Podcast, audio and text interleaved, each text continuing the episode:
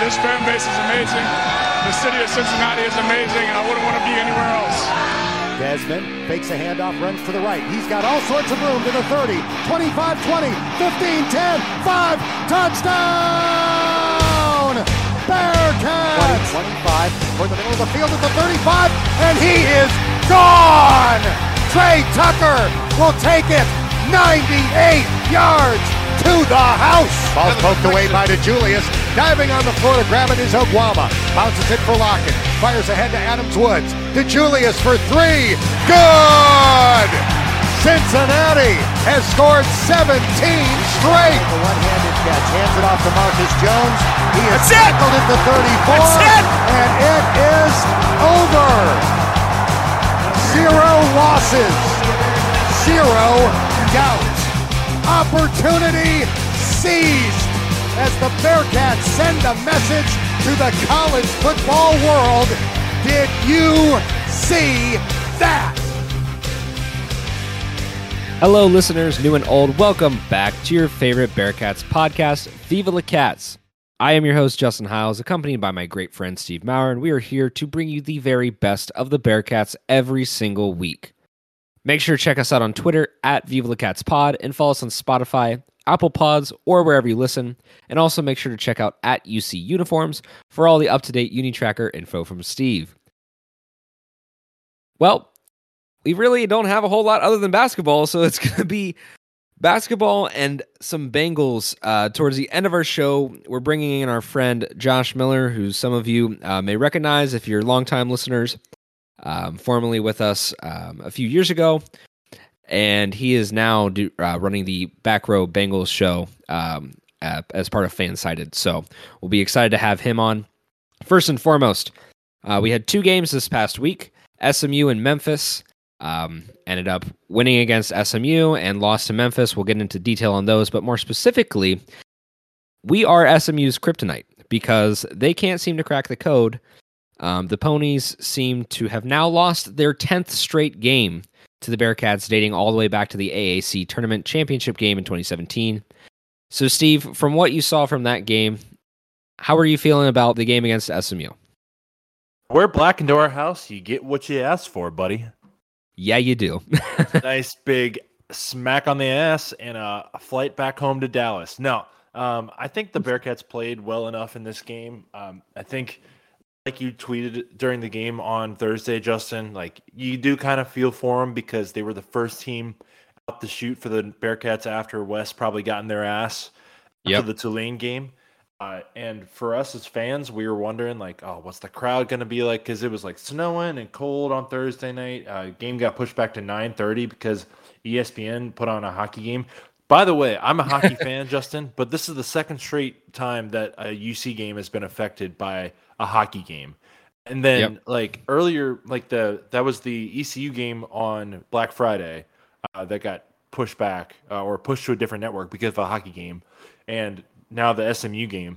And then there was also the uh, this is a quick gripe about ESPN, but there was also that weird South Florida game where we started at six o'clock and then got moved off the channel at about nine o'clock because the USA game was starting, uh, which I I wanted to watch definitely, but like ESPN's got to figure out their scheduling. Like you Yeah. are the ones controlling how long the sport game takes. Figure that out. Anyway, Absolutely. um, I was I was all right with the nine nine nine thirty start. It was like I thought I was gonna be too tired, but I watched the whole game because it was a great game for the Bearcats. Uh, led by as many as twenty five points in the second half.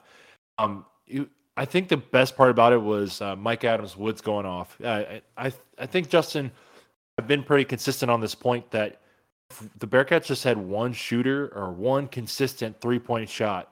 I think Yep. it would really do wonders for our offense. And um, and there was a Justin Williams piece today where he showed a few clips from the SMU game where they got Mika into open uh, open shots from the three point line just because the defense was following Saunders and uh, Davenport.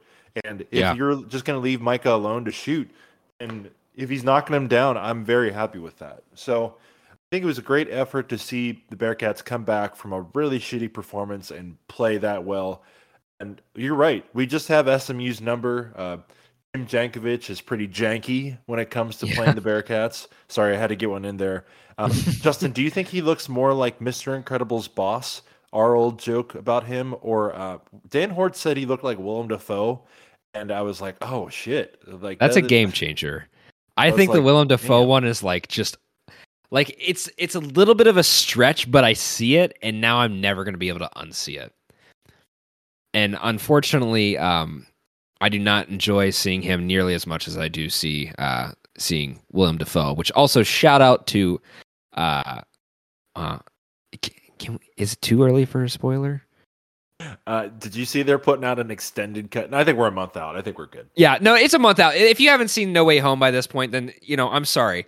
Spoiler: turn your thing on mute for like the next 10 seconds. But Willem Dafoe did a great job in Spider Man No Way Home, returning and reprising his role as the Green Goblin. Uh, that's all I have to say. But regardless, Tim Yankovich, um, not enjoyable to see. Actually, he is enjoyable to see because every time we see him, we beat his ass. Um, um, but no, I, I think from this game, I really liked what I saw too. Um, it was great to see Mika finally sort of get into a shooting rhythm. I I think we all know that he's got it. He just hasn't been able to get it going. Um, and he's not necessarily like an inconsistent scorer either. I think that he's um, definitely good at the rim, but his three point shot is just hit or miss. And that night it was on.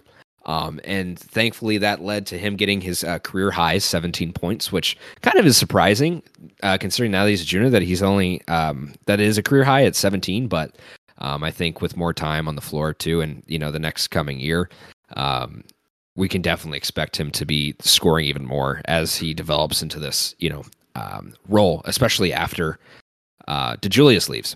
But speaking of DeJulius, he also had uh, 22 points on the night um, which he looked really good too. Like, I mean, he's looked g- great every single game, but um, he was just eating up SMU's defense. Um, and, and I think all around we looked great, and I don't think there's really anything about the game that I didn't like. Um, there was good ball movement too. Uh, that was definitely one key thing that I think like the assists show up seem to show up on the stats, but I think that we just have trouble like moving the ball in space and creating an open shot. I think a lot of times we have to have guys like ISO ball to get, you know, their open shot, especially when you give the ball to a guy like David. Like I mean, we'll we'll get into this with Memphis cuz he tore he torched them too. Um, but I think some of those space creators like David are really good at just making their own shot. But I think as a team, we're not necessarily the best at it. And I think that's definitely something that we could work on. But uh, we seem to do well there. Um, also, one other point I'd like to make um, is that I really like, I'm going to keep coming back to this. I really like what we're getting out of uh, John Newman. Like, and I, yeah, I think you would agree. agree with that.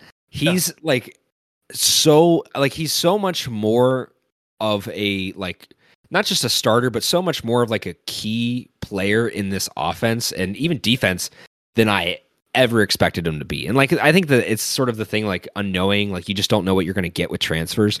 But he's been a stud and he's been really reliable. Um, so I really like what I've seen from him. And then the only other um, player that I wanted to call out was that um, was Ody because he had 10 rebounds. Um, I think that's like he had 10 rebounds and unfortunately, um, he didn't end up having, or he only ended, up having two points on the night. Um, but still, like he's been a good rebounding presence, and he's playing his role well. Um, the only thing I think too, like I, th- I think we do need to work on as a team is like when it comes to rebounding, how can we like maximize efficiency with those minutes? Because a guy like Ody, if he's going to be on the court for 21 minutes, which he was in that game, he got the 10 rebounds. He played his role perfectly.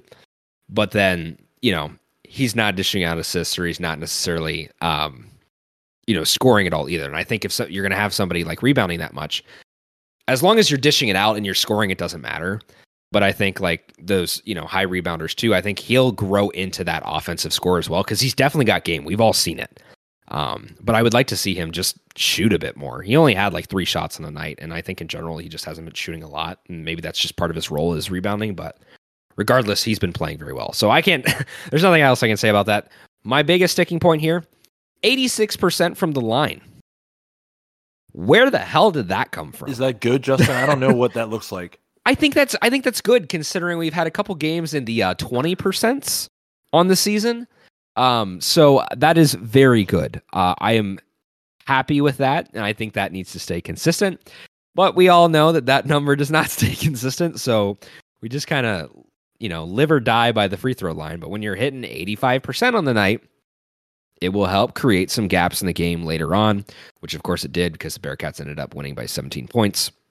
Um, other big number to point out was that um, we were 37% from the three, which I think as a team is a good number, reliable. I think we could stick in that range. We're good um, because I don't think the 20% from the line is really cutting it.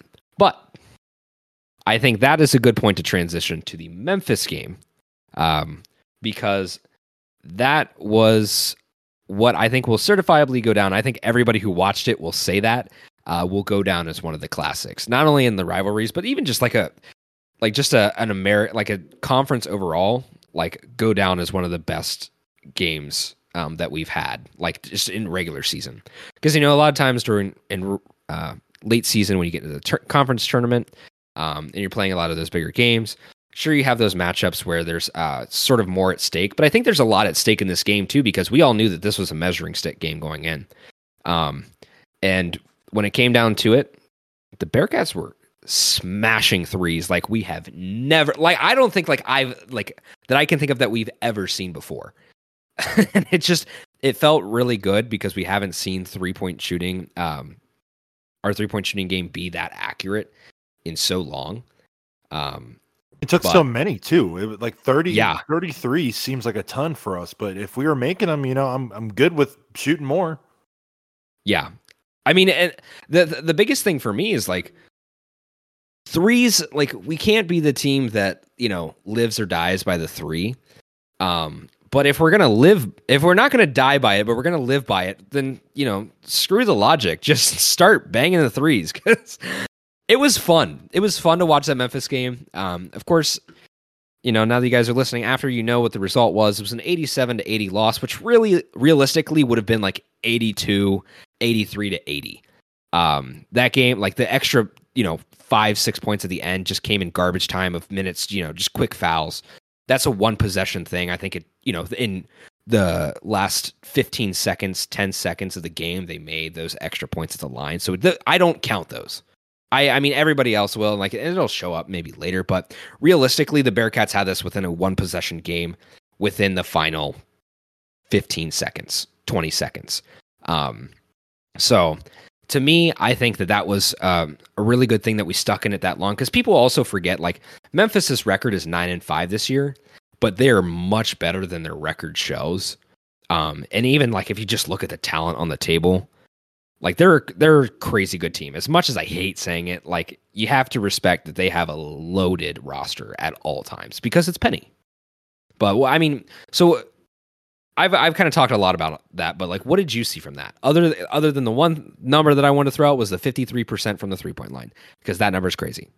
Yeah, man, I just I know it's my brain, and I know like because we had a better team chemistry over the Penny's first three years that we were beating them at a pretty consistent clip. It was a little bit. Uh, it was a little bit disheartening to see us drop a game to them, and I think we've lost three of our last four games to them. Uh, that might need a fact check, but um, I, I don't know. It just it just kind of sucks to lose to them because everybody get everybody else gets to make joke about like how much they suck or you know how much Yeah. they've been losing and how Penny's being a Penny. Tulane also might have just had the best week of their lives, you know, to beat us and uh, Memphis in the same week. Because you're right, it was a great Yeah. game.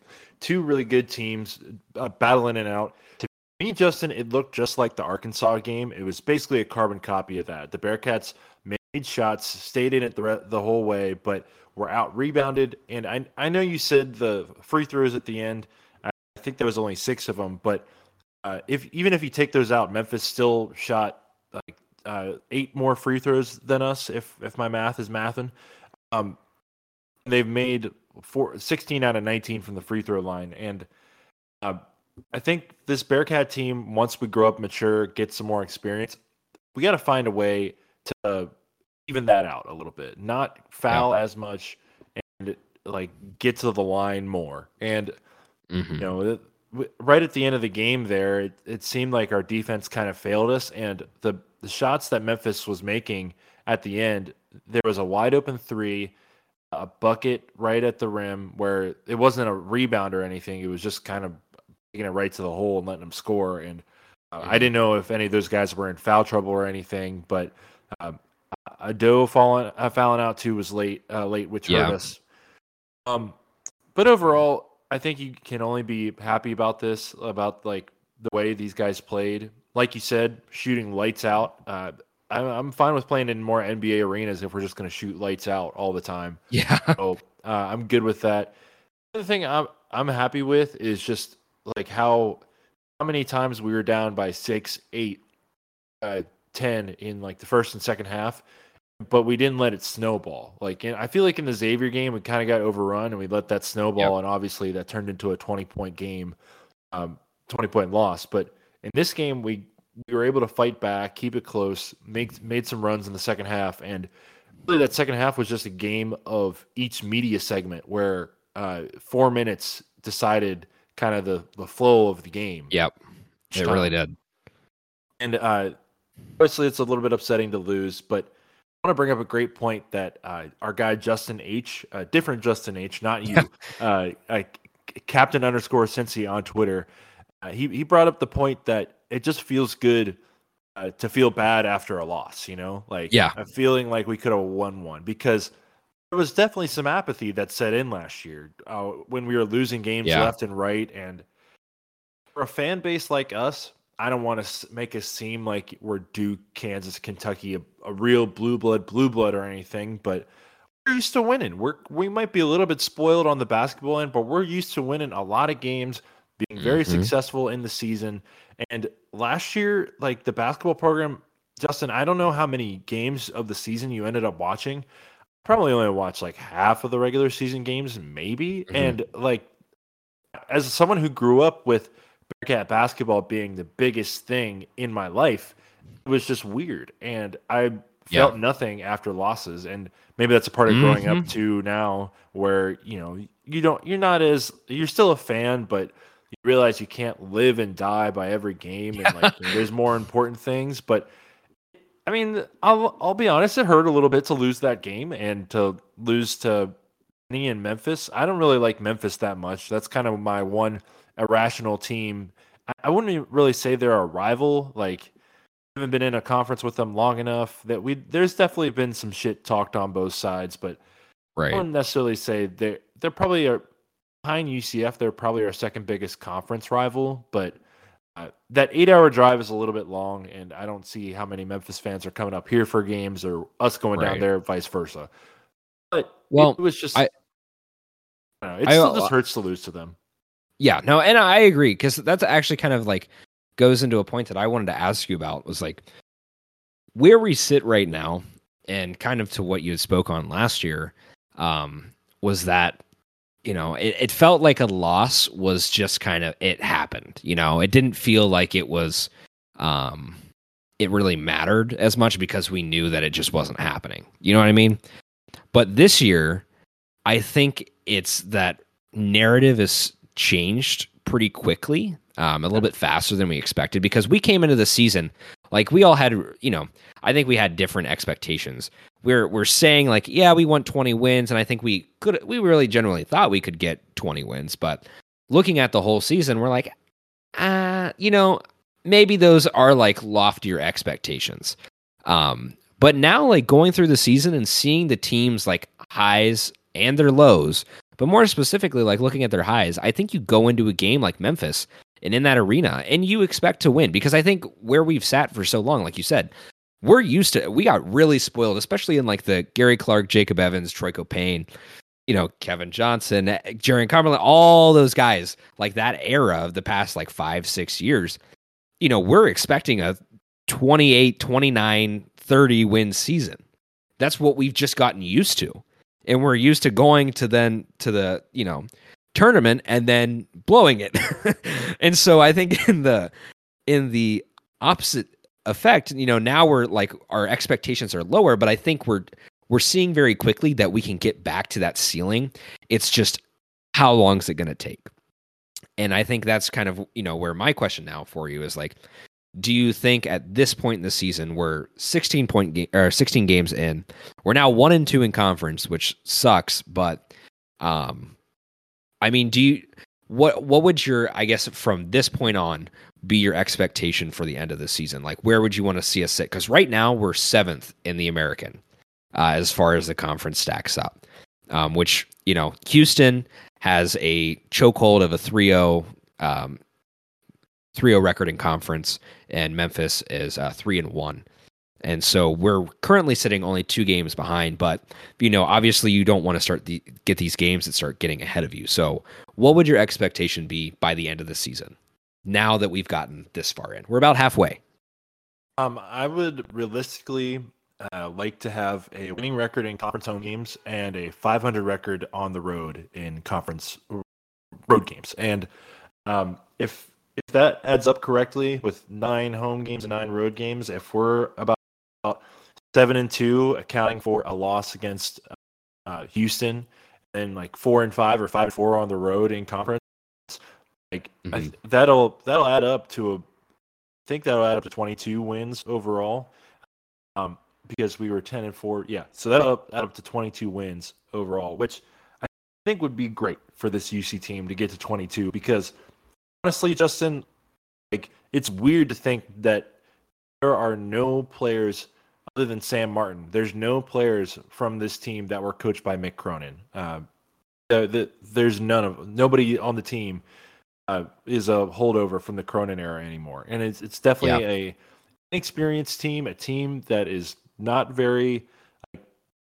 We don't have as much connection to them, I would say, as we did for like Troy Caupain, Gary Clark, Jacob Evans, like those guys you were just talking about. Um, and that's just how things happen. We had a coaching turnover after another coaching turnover, uh, multiple guys in and out of the transfer portal. It is what it is. But I think we just got to be not. I don't think we should be expecting any sort of meaningful postseason play this year. I think if we can really make it a, a chance to be on the bubble, that will speak a lot about how this team is playing and about Wes. And I think as long as we're you know still fighting near the end of the season for a chance to be on the bubble and you know just it, as long as we can make an argument at the end of the season i'm good with that um, now justin I, I do want to bring up kind of a, a depressing uh, record uh, split so uh, first five games of the season we know bearcats went 5 and 0 uh, yep best win of those was the illinois which i don't think is like that great, or as they're they're not ranked anymore. I don't believe, um, but they, the, that was definitely our best win of those first five games. But over the past eleven games, the Bearcats are six and five, and I I guess if we go 500 the rest of the way with about 15 games remaining, uh, that would be about 18 and 13 uh, or 18 and 12, which I mean, it would be okay. It would be a winning season and not a losing season. And mm-hmm. I, there's only really, I can only take positives from this year from Wes just because of how much he's had to put into this team and how much of a change in the roster happened from last year. Don't have your best player from last year on the team anymore. He got a bag to go play in Louisiana. so uh, shout out Tari, miss you, baby. Um, a lot. I think you got to just be happy with anything above absolute disaster for UC, which is a losing season again. I, I yeah think we're a big enough basketball program to say that a losing season is a disaster. So uh, yeah, as long as it's above that, and if we can get to that twenty number, that'd be great. But uh, Justin, I I, I don't want to set expectations too high because it's almost a year zero slash year one for Wes, and he's still got a lot of things to build upon. But um, the last two games, the offense has definitely come around, scoring 80 points uh, as a UC team and 77 and 80 in consecutive games. That's awesome. I think that's what we yeah. want from a futuristic team that is going to be able to score a lot of points and play good defense. And I think that's what we want from Wes uh, as we move into the Big 12 too. I think that's going to be part of the expectation in that league is to have a great offense and a great defense uh, to be able to compete in night in and night out with Baylor, Kansas, West Virginia, Texas Tech, all of the basketball powers in that league. So I am just if we can get to 20, that'd be great. If not, yep. just don't have a losing season. Yeah. I, I definitely agree. I think, I, if I remember correctly, too, I think my initial prediction on the beginning of the year was 20, if not like 22, somewhere in between those. Um, so, I mean, I think I'm in the same boat as you. I think it really sits as like, we can't, we can't expect the team to be, um, I don't think we can expect them to be at a, a 25. Like that's a, that's a hell of a run. Like, in you're you're pretty much a world beater if you're hitting 25, especially when you're playing teams like Houston, which I mean, I don't know if the first Houston game has been completely canceled or if it because last I saw it was still listed as postponed. Um, I'd have to check on that again, but when you're playing Houston twice, um, in theory, playing Memphis twice, um, and you're you're playing against teams that are, you know, in this season supposed to beat you. Um, I think it's really hard to like not just accept that some of those are going to be losses. Um, you just have to kind of have that expectation that some of those are going to be losses and be able to deal with it. But I think uh, I think a fringe tournament bid is definitely there. But I think if we get the chance, um, then if we're not in that, we should be in the NIT.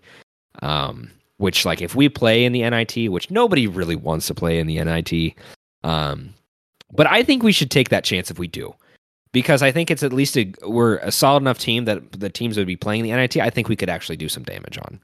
Um, so if we don't end up making the tournament, which I think at 22 wins, if we manage to snag that, is going to be really tough. Um, just with the way that it seems like a lot of teams can lose this year in basketball. Um, I still think that that would be a good goal to hit. Um, but regardless, you know, we've got we've got a lot of games left to play. Um, and I think that we've seen that we can stick with the tougher teams to play. Um, but we also know we know the ups and downs now. I think we're far enough into the season that we know what the highest of the highs are and that the lowest of the lows. Um, and I think we know what problems we need to solve. But I think the key, really, that we've seen so far this season is can we hit our threes and can we stay consistent on the, on the um, free throw line? Because the free throw line, I think, has been still for me the telltale. Uh, if you look at the game flow too against Memphis, like it's insane. Like the chart is literally there's a bit of a gap the first half, and you know Memphis builds a lead, and the second half it is just possession after possession after possession. It's trading one for one, bucket for bucket every single time, and that's why I think that game was so much fun. But regardless, um, I think if we can hang with some of the tougher teams, and if we can just make sure that we're getting a win, no matter what it what the point total is, we're getting a win against the teams that we should beat. I think that should be the most important thing to focus on. Um, but I don't want to harp on that too much longer. The only other thing I wanted to say was big ups to Jeremiah Davenport uh, for making seven threes in that game, uh, going seven for 10. And I'm pretty sure he, at his highest, was seven for eight from three, which is just a nutty number because uh, when I did the research afterwards on a sports reference, I looked through uh, all time records, and that puts him at sixth all time in UC basketball against all of our greats. Um, and I think only the people that were in front of him for most threes made in a game were like, of course, SK, Deonta Vaughn. Um, there was uh, there was one or two others. I'm just slipping on at the moment. Um, but like guys like Jarron Cumberland, Nick Van Exel, like some of these more consistent three shooters, even Cashmere Wright, like they they had never had more than six threes in a game. So I think that's cool to see. Like obviously he was in a you know he was definitely in a heat check kind of mode. Um, but I think we've seen too that he can become a realistic three point shooter that we can um, you know we should be able to rely on. The problem is it's just he needs to make sure he's hitting those because a lot of times like we see that we've seen the ups and ups and downs because there's I think even in the SMU game he he went like one for seven from three. So there's two, there's two sides for it, but when he's hitting it, man, like the energy changes and when the whole team. Um, so I think that a lot of the team really revolves around him, but um, still, regardless, big ups to JD on that. That was awesome to see.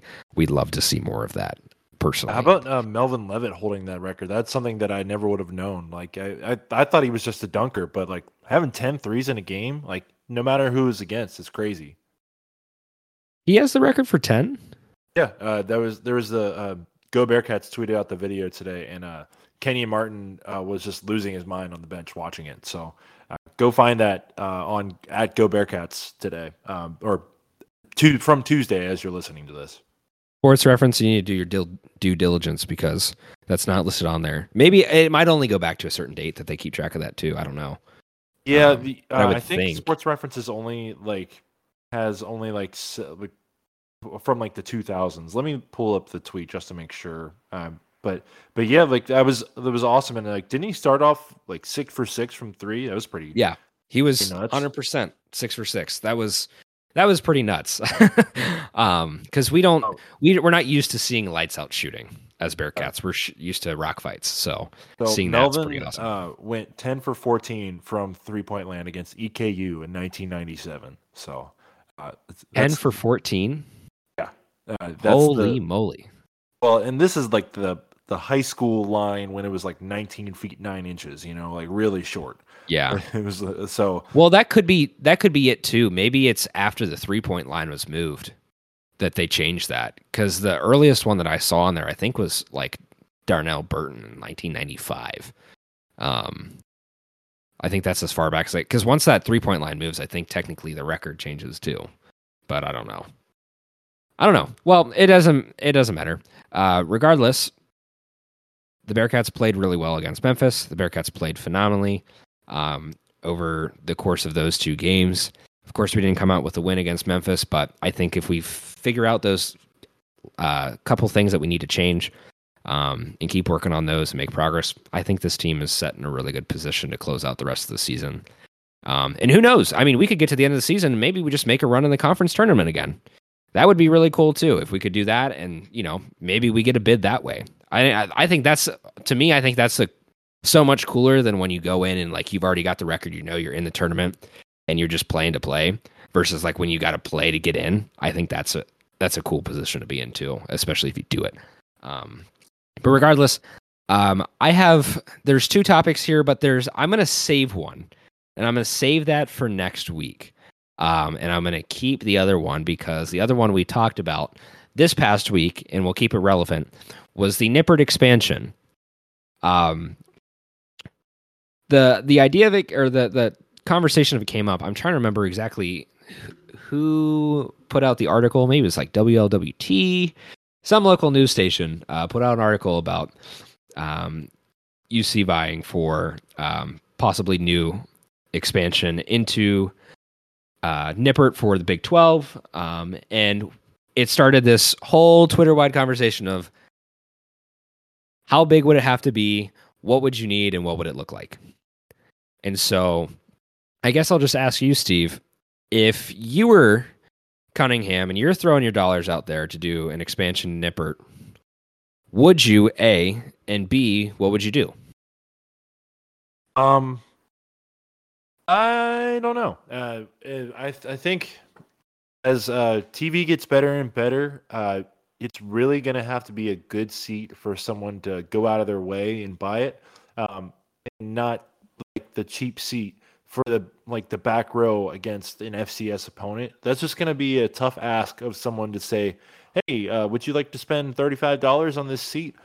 And um, I would definitely look into expansion, but pos- possibly more like luxury boxes. Like for example, using the cutouts where our guy DJ E Train currently has a spot. Uh, using those as like little cabanas or uh, some sort of on-field box. Uh, UCF does that currently in their end zones, and not to steal an idea from them, but I think that would be an interesting way to use those. Um, and maybe something under the little overhang of the Bearcat layer that currently exists right now. Um, because all that's there right now is just like TV cameras, medical areas, and stuff like that. But um, if, if you were like to put some luxury seating in and like field boxes in, those would be the places I would go. Um, we're gonna have uh, our our guy Justin. I know so many Justins. Justin, it is crazy. there must have been a run on uh, baby names uh, for Justin in the late '90s, but Had to be. um, Justin So- Timberlake. Yeah, yeah. It's too see? popular. Uh, so he's an engineer, graduated from UC, and we were going back and forth uh, with some ideas on what, what what the structure might look like. And he was talking about how we would probably have to like rip out a bunch of the rec center, uh, which is only about 15 years old, uh, to really bring your Right. idea to life. I- want to save that full conversation for when we have him on because I want him to because he's a huge Bearcat fan. He would love to join. So um, maybe we save that uh, the whole conversation for like the off season or something. But um, right. like I mentioned in the replies to your tweet, Justin, I would love some sort of massive structure in that. Uh, is that technically the north end zone? Um, Yeah, I think I got my uh, compass backwards. But sorry, I have. I have no idea what my cardinal directions are. I have I have no idea, uh, honestly. I, I just know the sun rises in the east and sets in the west. That's it. Yep. Um, but yeah, Never I- eat soggy waffles. Yeah, yeah. Uh, it's funny. Um, I guess it would also you could also just try and like add a third deck, but it- then again, that's like adding cheap seats in an age where less and less people are going to games and Right. are trying to put more luxury boxes in. So uh, I'm interested to see what comes, and I don't really think you can add anything else to the, the new press box. So I don't know what to think. Yeah, I think it's it's a definitely an interesting conversation because I think the demand is there in the higher selling games. Um, because I think a, I think probably a bigger conversation, which I obviously don't want to like get into too much detail on because it's just we're not we're not the planners on this kind of project. We're just simply talking about it as fans. But a lot of people mention like ingress and egress and going through and around the stadium and concessions and lines and how they clog everything. Um, I think that is a big bottleneck too in the current stadium is like how do you get to other places? Because when you're trying to walk around the stadium like on the deck at the top of the bowl from one end to the other wherever you're going it's hell on those bigger games. Like and of course like you know there's always going to be traffic in bigger games but there's just not enough room. Um and i think like that's where a lot of people find difficulty now is because generally you only have there really is only like 20 to 30 feet of space. But when you've got like so many people moving through especially beginning of the game at half timeouts and at the end of the game but especially at the beginning of the game you can't get anywhere. I just know that from personal experience as being a photographer and trying to run around you know usually i would always use to or like use the field to go back and forth and i mainly stayed there. But anytime i wanted to go up into the crowd to get a shot or whatever it might be it was hell on earth to try to move through people. And it's just constant throughout the whole game. Like and it just doesn't stop. And the concession lines are so long. The bathroom lines are so long. Um, and i think that's one thing that they've yet to really solve. Um, but again like i don't know how i would solve that um, because that you're talking major infrastructure change um, in pushing a lot of things back and again cutting into buildings and moving stuff around. Um, but i think one thing that we can all agree on is that um, the vocal arts center needs to stay and we shouldn't be blocking the view um, because i think that's a huge key part of our stadium. Um, and i kind of want to go back um, uh, for those of you who are like longtime bearcat fans or longtime not even necessarily longtime listeners but who've been on twitter for a while as a bearcat fan um, if you know Spencer Tuckerman, if you go back to a lot of his old stuff with O Varsity, he had a lot of cool um, just look backs on like historical photos of Nippert and how it's changed over time um, that he pulled from archives. And it's pretty insane too to see where it came from because the first picture that I could find of Nippert actually had the field going, um, if we have our cardinal directions correct, going east to west. And it was just like a hill down into the middle of it. And of course, that's before any seats were really put in. Um, and then they changed the orientation to what it currently sits at. Um, put some seats on the top or on the sides, and then of course eventually added until it became a full bowl.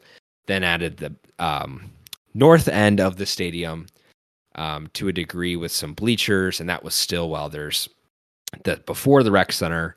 Rec center comes in, you add all these things, and now everything is getting built around it. And suddenly, Nippert is very much in a chokehold for expansion um, because it's really hard to push out without knocking down. Um, I think, like in one of the like little Photoshop renders that I did um, of just what things might look like, I think even if you put a triple deck in, you're really like pushing up against um, Lindner, and I think that might be that could be problematic. Um, but at the same time, I don't really necessarily think it is. I think the only thing that you really lose is the view for anybody who works in um, the Lindner Center to see into the stadium, which half of them don't have a view anyways because they have to look at the bottom of the second deck. So, like, I don't think thing or I think that those things matter, but um, I would really be interested to see them expand like out on the east side of the stadium. Um, and then, like you said too, I think the box seats um, on the west are just those aren't moving anywhere. And personally, like, correct me if I'm wrong or like if my opinion's just incorrect, but I feel like I never see those like box seats outsell in those big games. Maybe I'm wrong, but like I feel like the the seats that they added outside um in those box seats on the press box, I feel like I never see people in them. That's because they can uh, sit inside when it's cold. Well, yeah, I and I get that for when it's cold, but like even during the nice like the games where it's like nice out, like I mean, personally as a fan, if it's cold or if it's warm, whatever, I don't care. Like, I mean, I guess you know maybe if I had a bunch more money and I was, you know, a bit more ritzy and was more sensitive to temperature. I don't know. This is no shot at anybody who's got a box seat. I, it sounds kind of like a shot at you, but it's not like it. But if I'm one of those people and I have those seats, I'm going to be sitting out so I can see over everything and I can like. I mean, you can still see everything clearly, but I feel like it'd just be more enjoy or like more of an enjoy joyous. It would be easier to enjoy the game if I was sitting out and like experiencing it in the atmosphere with everybody else versus being in the box. Um, but I don't know. I think I, you know, kind of I agree with your point too. I think if they are going to add any seating, it's definitely going to be that luxury seating just because it gets that ROI. Um, and the people, you know, this school can get that money back. Um, but the thing that I'm really interested in is how our attendance is going to change when we get to the Big 12. And I guess that's my question for you here too is like, do you think that it will change much? Because I, I can imagine I from what I can tell, the Big Twelve travels fairly decently. Um, but what we're used to, like, I we know for the most part that we can handle pretty much every Cincinnati fan that comes in because the away crowd is generally so poor. But if we start bringing in, say, there's like four thousand, you know, anywhere between one to seven or eight thousand fans that might travel for a game for the Big Twelve do you think that like we'd be I don't think we'd be able to handle that. And I think that's where a lot of that conversation comes in with expansion. I agree. And uh, I I I don't know, it just seems like adding seats to add seats just to meet an arbitrary number is like asking for those seats to be empty at a future point. And uh I think if you really needed to add seats, you could try and finish out the second bowl. Obviously, that takes out Dieterle, which I know people won't uh, won't like, uh, but yeah. kind of just a space there, you know. It, and like you can still see the building behind any possible seats, and I don't know. Uh, I don't really think the uh, Dieterle uses like those windows back there to look at the football stadium that often. So True. I don't know.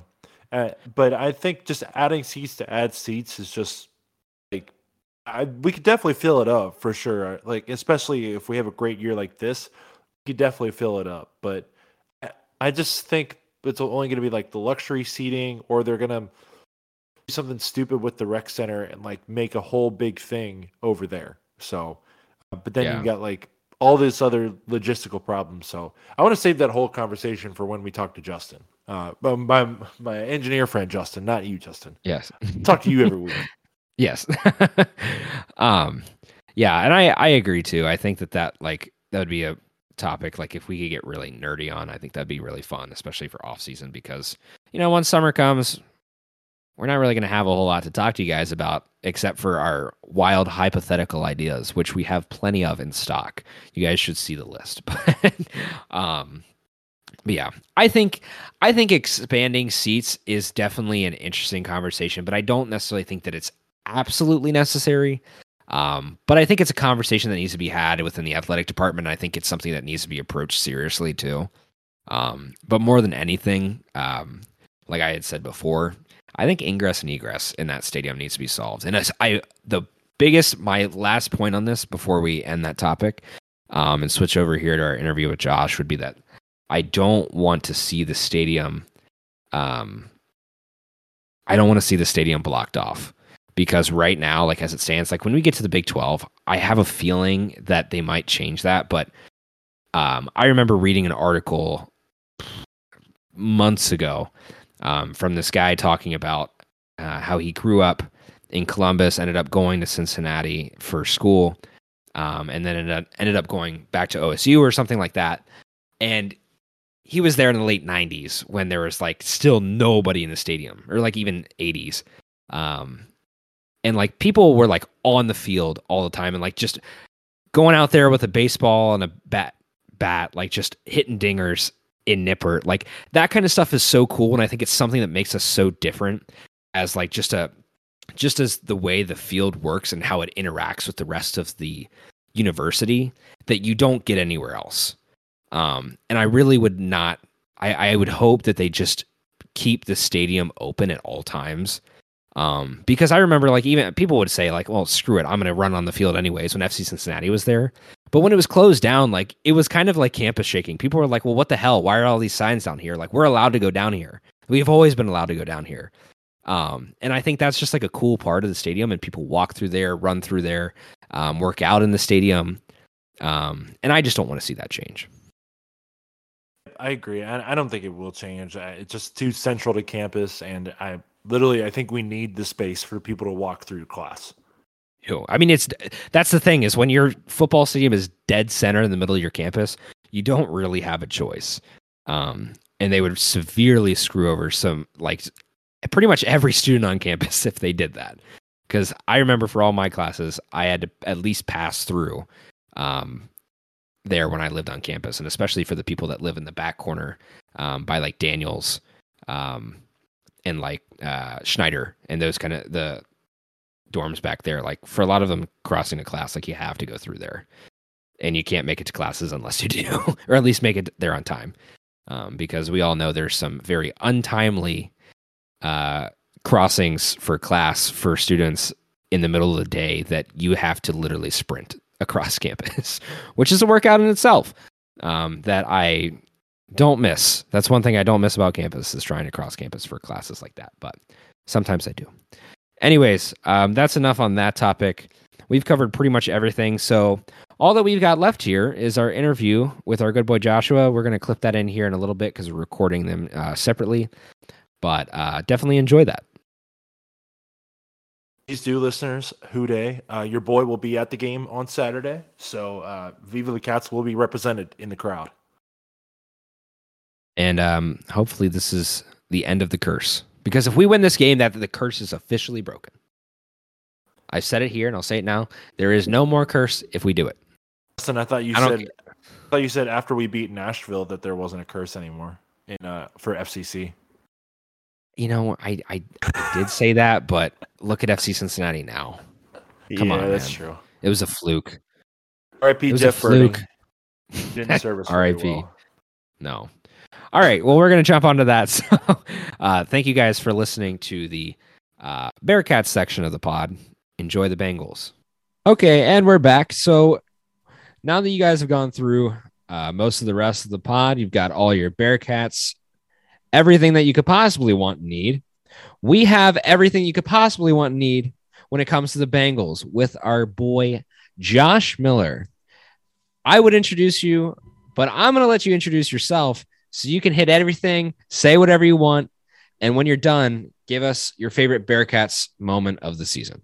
Fellas, how's it going? Oh my God, it's it's so good to be back on. Uh, you know where I got all my podcast start right here on Viva La Cat. I I just thinking back of the good times that we had. So excited to be back. So, hi, everybody. My name is Josh Miller. I am the host of the Back Row Bengals show. You can find me on Twitter at Back Row Bengals.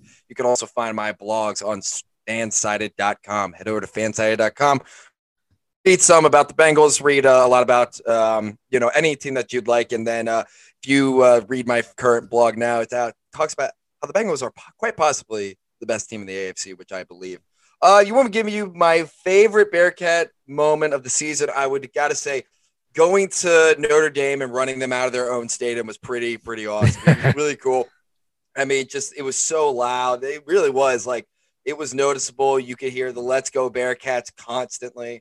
Um, but I say, going down to Dallas was a close is a close second. That that was a lot of fun, and you know that crowd, the crowd down in Dallas was awesome. It just we just wanted to explode about something. Like we were just Yeah. ready to just lose our minds because the crowd was amazing, and you know I get goosebumps uh, watching them run out of the tunnel. Yeah, but great to be back, and we got a, we got another playoff team to talk about, don't we? That we do. Yes. Mhm. So true, baby. Yes, We've got a sir. Twofer in Cincinnati this year. Um, maybe we can rebrand our city as the football mecca. Maybe that's a bit of a stretch, but I think it's I think it's possible. We got two playoff teams, Yes. which is a first time ever ever. for Cincinnati. So that is a huge step forward in the right direction. Mhm. Uh, but more importantly, especially what we've got you on here for Yay. is to tell us about the Bengals because they're Bengals. kicking some ass this year Joe and I think that it's about time that uh, we give some proper recognition to the Bengals. So, Josh, of course. I'm going to lead you Oh. off with one question here, just to Please. start. Please. What's different about this team this year? What's different about this team this year is is basically that ego, that that that little glass ceiling that we've always thought that this Bengals organization, team, franchise has always had. There is no glass ceiling. Really, the, the sky is the limit for this team. When you go look go back and you look at like the 2015 years on down, you see, you know, there was a lot of you know, there was a lot, there was a glass ceiling. There was, you know, limitations on the team. You know, Andy Dalton was a great quarterback, but I mean, he he had limitations. A lot of these, a lot of these teams that were to the playoffs for us were injury ridden. I mean, what, what when we went to go play the Colts, I the our lead, our best receiver out there was Mohamed Sanu, and you know Marvin Jones was out, AJ Green was out, uh, and, and then even then in 2015, even though that team was probably one of the best uh, the Bengals have had in these past two decades. I mean, you're, you're playing with a backup quarterback. It just that, that just is what it is. Andy Yeah. Dalton's not out there. I mean, when he in that year he was having a career season. Th- This this year it feels very a lot different. It feels like that this is a team that can win in prime time. It feels like that this is a team that doesn't crumble when the lights are the brightest. I mean, you just you go back, you look at uh, the Thursday night game against the Jacksonville Jaguars at home. Uh, have to come from behind to win Mhm. that game. You go and get a gutsy win in Denver where you needed it the most. You beat KC to win the AFC North. You beat Pittsburgh twice. You beat Baltimore twice. This is just a team that takes care of business and they win where they are supposed to win. And then also on top of that, man, they're just they're just so much fun. They're so energetic, so much fun to watch. And um, one more thing, it's just not one side of the ball either. It, both both both sides, both the offense and the defense, are playing very very well. So I would say that's that's the biggest difference I see out of this team. Well, Yeah. even in their losses too. Like uh, I was at the Packers game earlier this year. Yes. They went down. They went back and tied it. Should have won that game. Honestly, like they Mhm. had a chance to, but then the Gusty, Ohio, uh, affected both kickers. Uh, so unfortunate on that one, you know. And then uh, like Josh, what were there other other like close losses? Like the Bang, the Browns, two Yeah. Browns games. Like the one didn't matter, and the other one Right. was kind of a toss up. Like Yeah. the uh, the Niners game went to overtime as Niners, Chargers. Um, I mean, you go down the list with their with their losses this year. Steve, you pretty much nailed it right on the head. Uh, yeah, Chargers, Niners, they're in these games. The Packers, uh, Bears, they're in these games all the way to the end. Just the ball doesn't bounce away. Hell, I mean, you want to talk about a, a game that should have bounced our way and didn't. You want to talk the freaking Jets and Mike. F. I was White. just about to point that one out. Mike yeah. F. And can I curse on here? yeah, go right Mike, ahead. Mike fucking White, Mike fucking White somehow comes out of nowhere and throws for 300. So, but but they're in these games. They're ne- they're never out of these games. And I got to tell you, when you have number nine as your quarterback, you give them a chance in every single game. There's not a single game on the schedule that I don't think they can't win. Yeah. Well, and I think the biggest thing that too, like I've noticed with the Bengals this year is just kind of to what you said already, is that they take care of business. Yeah, And I think there's a lot of teams like in previous years, we've looked at some of these games, like look down the schedule, and like the Bengals just get beat when they get Yeah. beat. And Right. there's no games this year where I've seen where like we've just got our ass handed to us. Like Yeah. we have not gotten blasted out of games. We've been able to compete. We've been able to stay with everybody. Yeah. Um, and I think that's you know really interesting because you look at the schedule too. Like we're ten and seven on the year. Mhm. I think we very easily could be like, uh, I don't know, a twelve win team or a No, thirteen or fourteen yeah. win team. Yeah, yeah. I mean, you pretty much. I mean, Steve, it's, uh, we kind of pretty much nailed it on the head. You bring that up. Yeah, we this team should be around twelve to thirteen wins uh, up. I mean, the Chargers game, they were a better team. They just they they killed themselves in the first quarter, and the game was over from there. They tried to battle back, but they just couldn't finally seal the deal. Uh, Packers game, man, that was just weird on the kickers. Just just miss, Yeah. miss, miss. The the Jets game. I mean, there's there's thousands there's thousands of things that happened that should have bounced our way, but didn't. The, the Browns game was the only game where they really got manhandled. Right. But Yeah, I think that's that was a game where like OBJ just got kicked off the or like, let released from the team, and Mhm. like I think they all needed to get like their emotions out, and that was just the perfect week where Baker did not look like.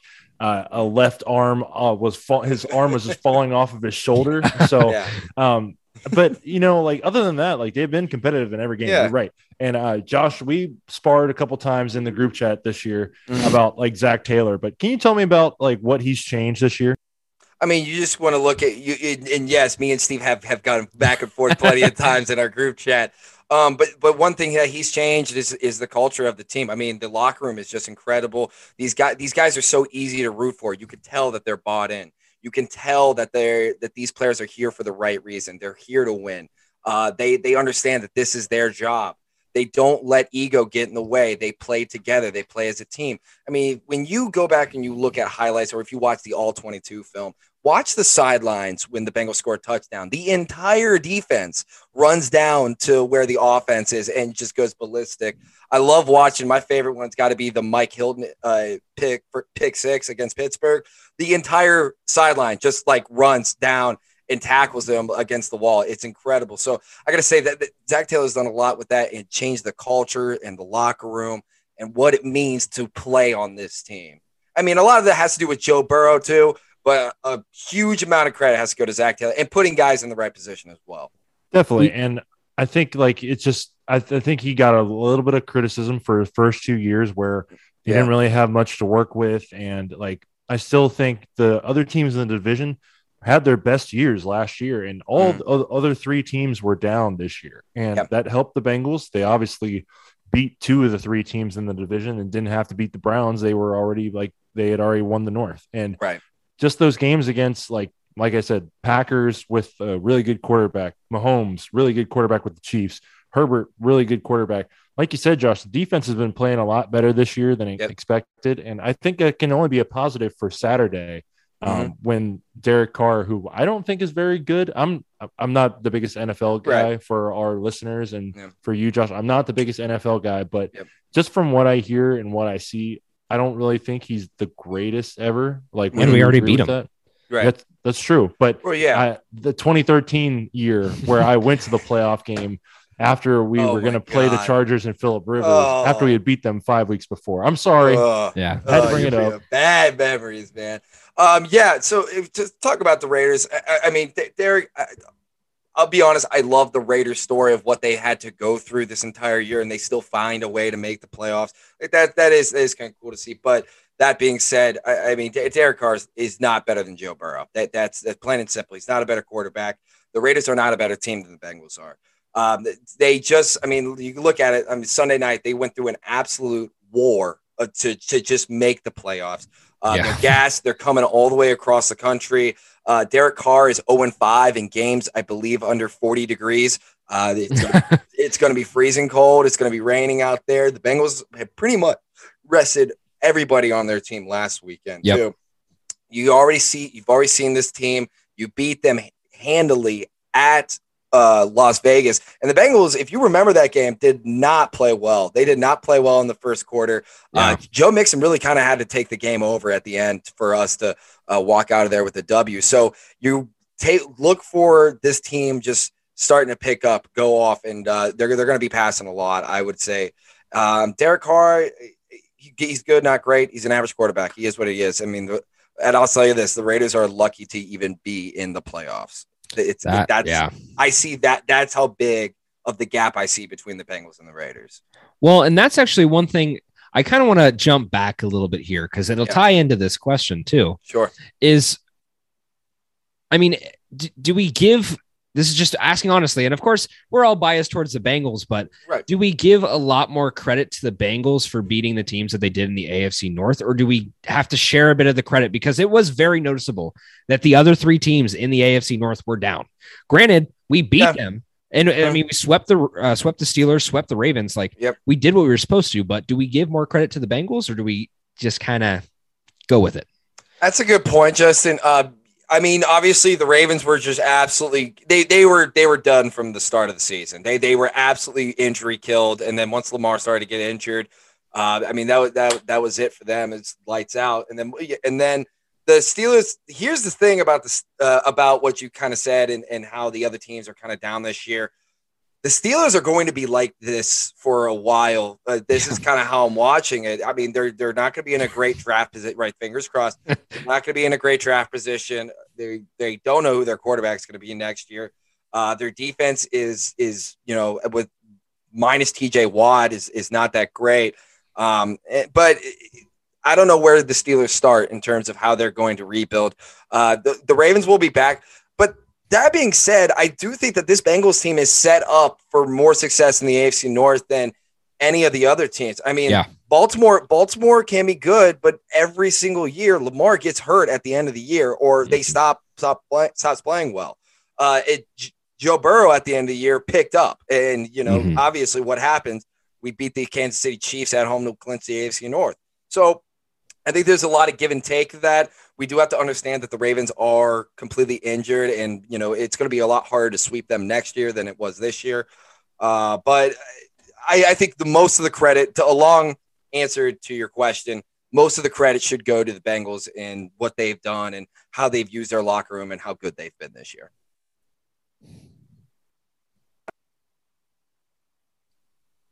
Oh, Oh, sorry, we got stuck on the mute. Um, well then, no, you're, you're good. She was just barking, so I Oh. just didn't wanna, uh, uh, you can hear her right now. She, My um, bad. So, Justin, do you have something else? You can cut cut this part out.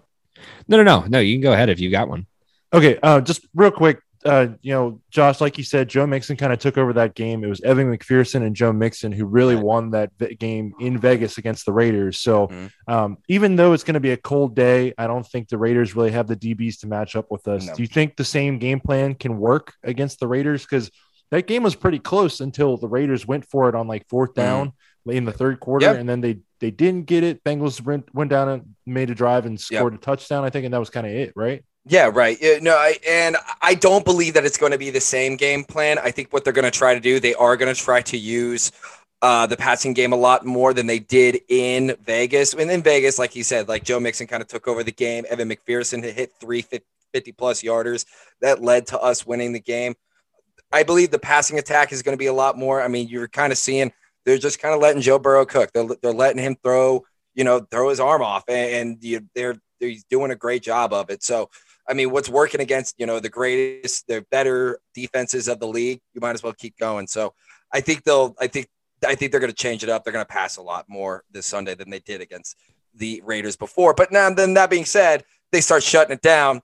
Give it off to Joe Mix and let him take Yep. over. Yeah, Well, and there's no bad kind of- option. kind of to your point too that you were talking about Burrow and like just really letting him throw. Mm. I think one thing that I've found interesting and it kind of devolves into the Zac Taylor conversation throughout the whole season is, you know, kind of to the idea of play calling and, you know, has have things been right and have things been wrong. But one thing that can't be argued is that what Joe Burrow came off of from last year to now, I feel like it's unheard of. It's for somebody like i mean i forget who I'm trying to remember who said it. Maybe it was uh, like the chiefs oc or some coordinator for the chiefs said like it's like he's like a young tom brady it's like and it's yeah. it's lofty it's it's kind of a lofty thing to set against but at the same time like you have to really look at this guy and realize we've got something that really has not been seen before yeah, because right. somebody's so granted he's young he it's not like this is a you know 10 year vet coming off of a knee injury the way he did like he's young he'll be able to heal faster but Right. he's performing at a level that surpasses so many other players in Cincinnati history. So I'm, I'm curious what you see Joe Burrow as and where you think, um, not necessarily his ceiling, but where you think he can go well, from I here. Mean, well, let's think about this. I mean, he's had a total of zero off seasons. He he didn't have one during the COVID year, and then he tore his ACL. We didn't even know if he was going to be ready week one. And just like that, he's got the highest QB, he's got the highest PFF grade in the entire NFL uh, at quarterback. He's just been he's been playing lights out. It really is something truly special that we have to understand that that this is what we have. I mean, this is probably. I mean, I, I would really I would take Joe Burrow over any other quarterback in the NFL, and that's no an exaggeration. That's not being me being a Bengals bias. I mean, for him to come off of that knee injury, to have no offseason, to slide right into the role of savior of the franchise and handle it as well as he has. I mean, he can go he can go so far. He will bring Super Bowls to Cincinnati. I, I can tell you that in my lifetime there will be Super Bowls in Cincinnati because of Joe. Um, so it's a matter of, of when it's going to happen, and you know, obviously, what kind of team. I do think that this team does have a legitimate shot to go far in the AFC uh, in, in the playoffs. I mean, obviously, it's a pipe dream. Going to Tennessee is going to be hard. But your first game, if you had to look at any of the any team from the playoff picture, maybe minus the Steelers, who would you pick out of it? You'd probably pick the Raiders to play in the first round. So, but I, I that, that's this team, not just Joe. Joe Burrow will be the. I mean, he is going to be an MVP. He's going to have multiple MVP seasons. He's going. He's going to be a Pro Bowler. He's going to have. I mean, he's going to probably have multiple Super Bowls here at Cincinnati. So I mean, it, it really is truly incredible. Imagine him getting an offensive line and then having an offseason. A lot of that credit does go to Zac Taylor. I will say for him mm-hmm. to be as ready as he is with no offseason. That is a lot that has to do with Zac Taylor and Brian Callahan and the quarterbacks coach. Just they've done an impeccable job with him.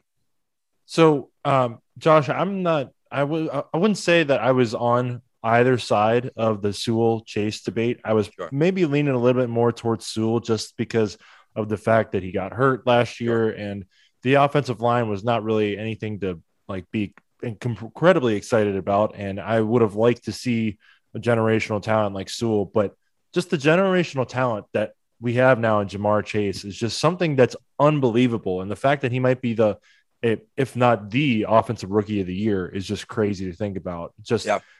like, what, what does it mean right now for us to, to have probably like the best combination of young talent in the league because Joe's yeah. younger than 26, correct? He's yeah, Joe, 25. Yeah, Joe Burrow's 25, Ja'Marr Chase 21, uh, Tee Higgins is 22, 23, somewhere around there. I know it's Mix, stupid. Mixon is 25. it is stupid. It's stupid. Boyd is and like 24, right? Yeah, right. And think about this. We have our entire offense, our, our all, all of our um, uh, uh, skill groups, all of our skill groups, we're held, we have them till 2023. We have Joe Burrow till 2023, Joe Mixon, Tyler Boyd, Tee Higgins, uh, Ja'Marr Chase, all have them through 2023. So this offense is really going to grow. Uh, I, I, do want to just mention one thing about the Chase Sewell debate. One of the things that I, I, feel like was a argument that I had a lot that I didn't really see mentioned uh, was that one of the reasons why Joe Burrow got sacked so much is because the receivers weren't creating any separation. So getting a receiver like Ja'Marr yeah. Chase, a generational talent, like you said, is going to create more opportunities and more downfield shots and quicker time to get the ball out. So that being said, I mean he's done exactly that. This offense is clicking. This is exactly what this offense needed was a guy like Ja'Marr Chase, and uh, he, he, if he doesn't get offensive rookie of the year, it, it's a robbery. He he 100% deserves it. I believe he locked it up when he uh, with his game against the Chiefs. He goes out and he just handles his business and you know plays like he has been the past couple of weeks uh, he'll he'll have this thing locked up. It's a it's incredible, and this offense is going to go a long a long way. Well, I have that. I have a question that tails into that perfectly. Yeah. So you've mentioned so many names, and it's crazy too when you look at like, I mean, across the board, like defense. Obviously, I I, I just don't know as many guys on defense and like yeah. the standouts per se. But when you look offensively, who's got to be your MVP on the year for the Bengals? If you had to pick one, like it's it's so yeah, hard one. because there's so many options, but like everybody's contributing. Mm-hmm. So yeah. who would it be? Who would it be? Uh man, I I, I got to go with the franchise. I got to go with Joe, Joey B. I mean, he's just played so incredible, and just his his way of running the offense is is something that like ten year vets don't have He's mm-hmm. so smart in between the ears. His communication is impeccable. He's able to run the offense. And one of the things that has killed us through the Marvin Lewis era, and it's a credit to both Burrow and Zac, but a lot has to do with Burrow, is how good we have been the past year at the end of the half and the end of the game. Both of those have been absolutely incredible. They've won us games just that. I go back and I look at Denver. I mean, Denver, you got nine seconds left. They get a quick 30 yard pass. Evan McPherson drills the, uh, the field goal. That was because they were able to know, okay, ball's got to be out now. Tyler Boyd's got to catch it, get down, timeout. And because that's how smart they've been. And that's because Joe Burrow knows what he has to do. His situational awareness is incredible. Being able to read defenses. Uh, I mean, you I mean, you can't zero him. He's even said it. You can't Yeah. fucking zero him. I mean, I, I don't know what defenses are going to do against him because he will just pick them apart. Can't run zone. He'll pick you apart. And then if you run man to man, good luck man to man on Ja'Marr Chase, Tee Higgins, and Tyler Boyd. Someone's going to be someone's going to be open. Someone, and then if if that if you somehow shut that down, he'll just turn bu- turn the ball and hand it off to Joe Mixon. I, I mean, there, I don't know how you how you stop the offense. I really don't. Yeah, I think it's just basically getting home to the to Burrow. But if he's Yeah. getting the ball out in under two seconds, yeah, you're you're kind of screwed. You just kind of kind of Yeah. hope that maybe Ja'Marr drops one or maybe there's Mm. tips and stuff. You know, um, I, I have to say though, Josh, like, uh, well, my pick for defensive MVP would probably be Trey Hendrickson, just because he's Oh, been a, had a monster year. But My goodness, yeah. Man, Josh, uh, I'll be honest. I've been a jilted Bengals fan over this past five year stretch, and like, uh, Understandably so. well, I mean, I don't know. It's just like you hear all these jokes from outside, and you're like, maybe they're right. You know, maybe we don't Right. spend money. Maybe we're just not really focused on winning. But you know what? Like this year has definitely brought me back in, and I you can call me a bandwagon all you want. I'm definitely probably a bandwagon. Like I'll, I'll be honest, I I listened to all the media whenever the Bengals won a game, but when we lost the game on Sundays, I was like, I'm not listening to part of my listening. take today. I'm gonna just gonna pass on that. But I feel that. uh, so for like, I mean, obviously, Josh, I've been watching the Bengals. Like we've all been watching the Bengals as long as we've been alive. But like Justin and I have had the conversation before, and you've been on the other side, and I applaud you for staying consistent. That Yeah. you know, like Mhm. you know, it's been sometimes it's been hard to be a fan of this team. Oh, you know, hard. and like. So, just from your perspective as a longtime fan who's like stuck with them, like, have you? Would you say you've probably watched like most of their games since you've been Uh, alive? probably Like- probably since I was ten or eleven, I never missed a Sunday. I, So- I've I've watched them for a long time.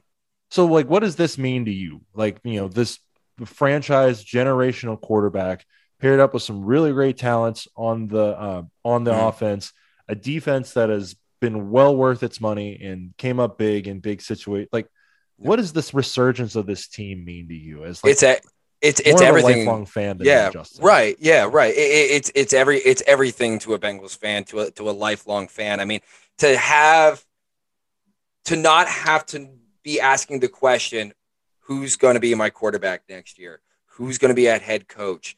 Who's going to be running my defense next year? Who's you know who's going to be doing this? Who's going to be doing that? To have that is just absolutely incredible. It, it, makes me feel great. Then on top of that, I I have a genuine belief about this this is the best Bengals team we've had in the past two decades, including the Yep. playoff teams, including the 2005, including For sure. 2009. This is the best team. I, I genuinely believe that. There's arguments all over the place that you can make, but to have a team like this and how together they are and how likable they are too. This is a very likable team. The guys are Yeah. fun. It looks like they're having fun out there. It looks like they want to be here. They love the city of Cincinnati, even though Joe Burrow says there's nothing to do here, but there's plenty to do, Joe. Uh, but and, and then also on top of that, you guys will will appreciate this. Uh, this the social media game for the Bengals has been incredible, and the fan Yeah. outreach and, and what they've done differently. Um, Elizabeth Blackburn and Katie Blackburn have have been um, just absolutely godsends to the organization. I mean, they they really have they, and um, you know. Elizabeth is one of the reasons why I, I'm currently working with the Bengals right now, which is so much fun and a blast. But she's just she she does so much. She's brought a lot to Cincinnati. Brought a lot of national media attention. So to be able to flip on, um, Pardon My Take, or flip on Get Up, or flip on Good Morning Football, and they're talking about the Bengals winning and going Yeah. to the next round and what they can do, and people picking them as a dark horse Super Bowl team, and this and Rookie of the Year Ja'Marr Chase, and it's just it's it's it's so refreshing, and it just it's it's everything. It's it's what I live for. I mean, when when this season's over, I'm I, I might be over. Like this thing, I'm going. I go into hibernation, man. A hockey turns on, but man, I don't know how the Jackets are going to be this Yeah. year. I mean, you're right, Josh. Like it feels like the whole voice around the franchise has changed completely this year. Yes. And now that may be like that Marvin's gone and like Andy's gone. And Mhm. while those guys were great, like you know, there's no Carson Palmer's anymore. Like no one from that old regime, other than like Kevin Huber and Clark Harris, no one's here anymore from those old teams. And Yeah. It just feels like the vibe is completely changed. Like you're right, like Elizabeth Blackburn putting in all the stuff she did this year. Like I went to that Thursday night game against the Jags, and like just them shooting off fireworks from the, Incredible. the roof of the stadium is like something from a Bengals fan perspective. And like they do the lights thing too, which is cool. But like yeah, something that like I don't know, they get knocked for not really spending money on things like that. But like Mhm. I don't know, it, it makes you appreciate it. Like sometimes when you're like, oh yeah, that did change. That's cool, you know. And I, uh, you're right. Like social media game has been a lot stronger. I Mhm. feel like just also it's just the tone set by Burrow. You know, he's like Yeah. he's not going to say much. He just puts in his work, and then like I feel like he's very Joe cool. You know, he's Yeah. like very even tempered. He's very even keeled, but he's got the swagger. He's got the confidence. Uh, Justin will know this, Josh, but my favorite part preseason tradition of the Andy Dalton era was a article that would come out every year in training camp, be like. Andy Dalton is looking to take a more vocal role, a role Yeah. uh, within the leadership department this year, and like that's never going to be an issue with Joe. Like that's Yeah. never going to be an issue. He's always going to be that guy. And Mhm. the thing with Andy that's also different than Joe, people are going to want to come here to play with Joe. yes, like, Yeah. yes. I can't say that Yes. about Andy. Like, Thousand all respect yes. to Andy, he's the nicest guy in the world. But Yeah. like, he just he didn't do it. He wasn't that quarterback that No. Joe is. So No, yeah, I, I mean, you pretty much nailed it on the head. You did cover a lot. I, I want to try to I try to hit everything here, but I mean, you you pretty much nailed it on the head here. When small things like the fi- shooting off the fireworks, or having the stripe hype team, or decorating the the stadium up a little bit more, or you know, or, or um, uh, doing the Ring of Honor. Small things like that matter to us, and they matter to Bengals fans. And the Browns have understood that that's the and the Blackburns have understood that that stuff matters, and they, they're they're starting to implement it. They're doing a lot of great things. I hear a lot of banging going on in the background. um, they're doing a lot of great things uh, to to bring in everybody from Cincinnati uh, to Cincinnati and to watch and, and bring a fan base back that has been desperate for a winner. And then also on top of that, you're right. People are are players are going to come play with Joe Burrow. They see what we're building here. We're going to start getting higher and higher level um, free agents, and especially when the Bengals are spending money on free agents. You mentioned Trey Hendrickson eh, has had an impeccable year. We paid him. We paid him a lot of money. We signed him to a four-year deal. Players notice that because a lot of people were not going to take a chance on Trey Hendrickson. He was getting lowballed all over the place, and the Bengals took a chance on him, and it worked. The Bengals are taking more chances. We, and also on top of that, remember we have the second most cap space in the NFL next year. Which we're is have a lot ridiculous. of yeah, it's ridiculous. it's incredible. It is ridiculous. We're gonna have a lot of money to spend. We're gonna have a lot of free agents wanting to come here. I'm telling you, like this team is gonna be is really really good. Next year's team is is going to be bona fide Super Bowl contenders. I saw a tweet today. It's like, uh, how, which ownership group do you feel more confident in? It was from December 10th, 2020, and the Reds won in a landslide 85 to 15. Poll only had like a thousand votes, but like the Reds won in a landslide in that vote. And if you ask that same question today, it's 85 15 Bengals. Like Yeah. it's crazy to think of how much it's changed over a year. Yeah. absolutely. Well, and that's one thing that I was going to jump on there too is like if you look at the way the entire organization was viewed as not just like nationally, but from the fan base itself, like you really couldn't blame a lot of fans for falling off the wagon a bit. Like yeah, because- they it, it was clear that the organization was giving up on the fans and it seemed like nothing was really like materializing and Mhm. then you just get like I, and i want i really want to know like from like an inside perspective like if somebody could just finite tell me was that season to get joe burrow did they just like was it ever so purposeful like how bad was it where like was it just we're losing we're losing we're losing okay go with it or was it like from the beginning I see that guy. I like him. That's our guy. Screw this season. We can get him next because, Oh. like, the way that this has changed, like, Joe Burrow is the guy. Mhm. Like, that's there's no question about that. no And question. any, I, I can guarantee you that 20 per at least 20 of the other teams in the league would look at Joe Burrow right now, and probably more than 20 would look at him right now and say, All right, switch him out, upgrade our QB right now. I don't care who you have on your roster. So many other teams would be able to take him in a heartbeat.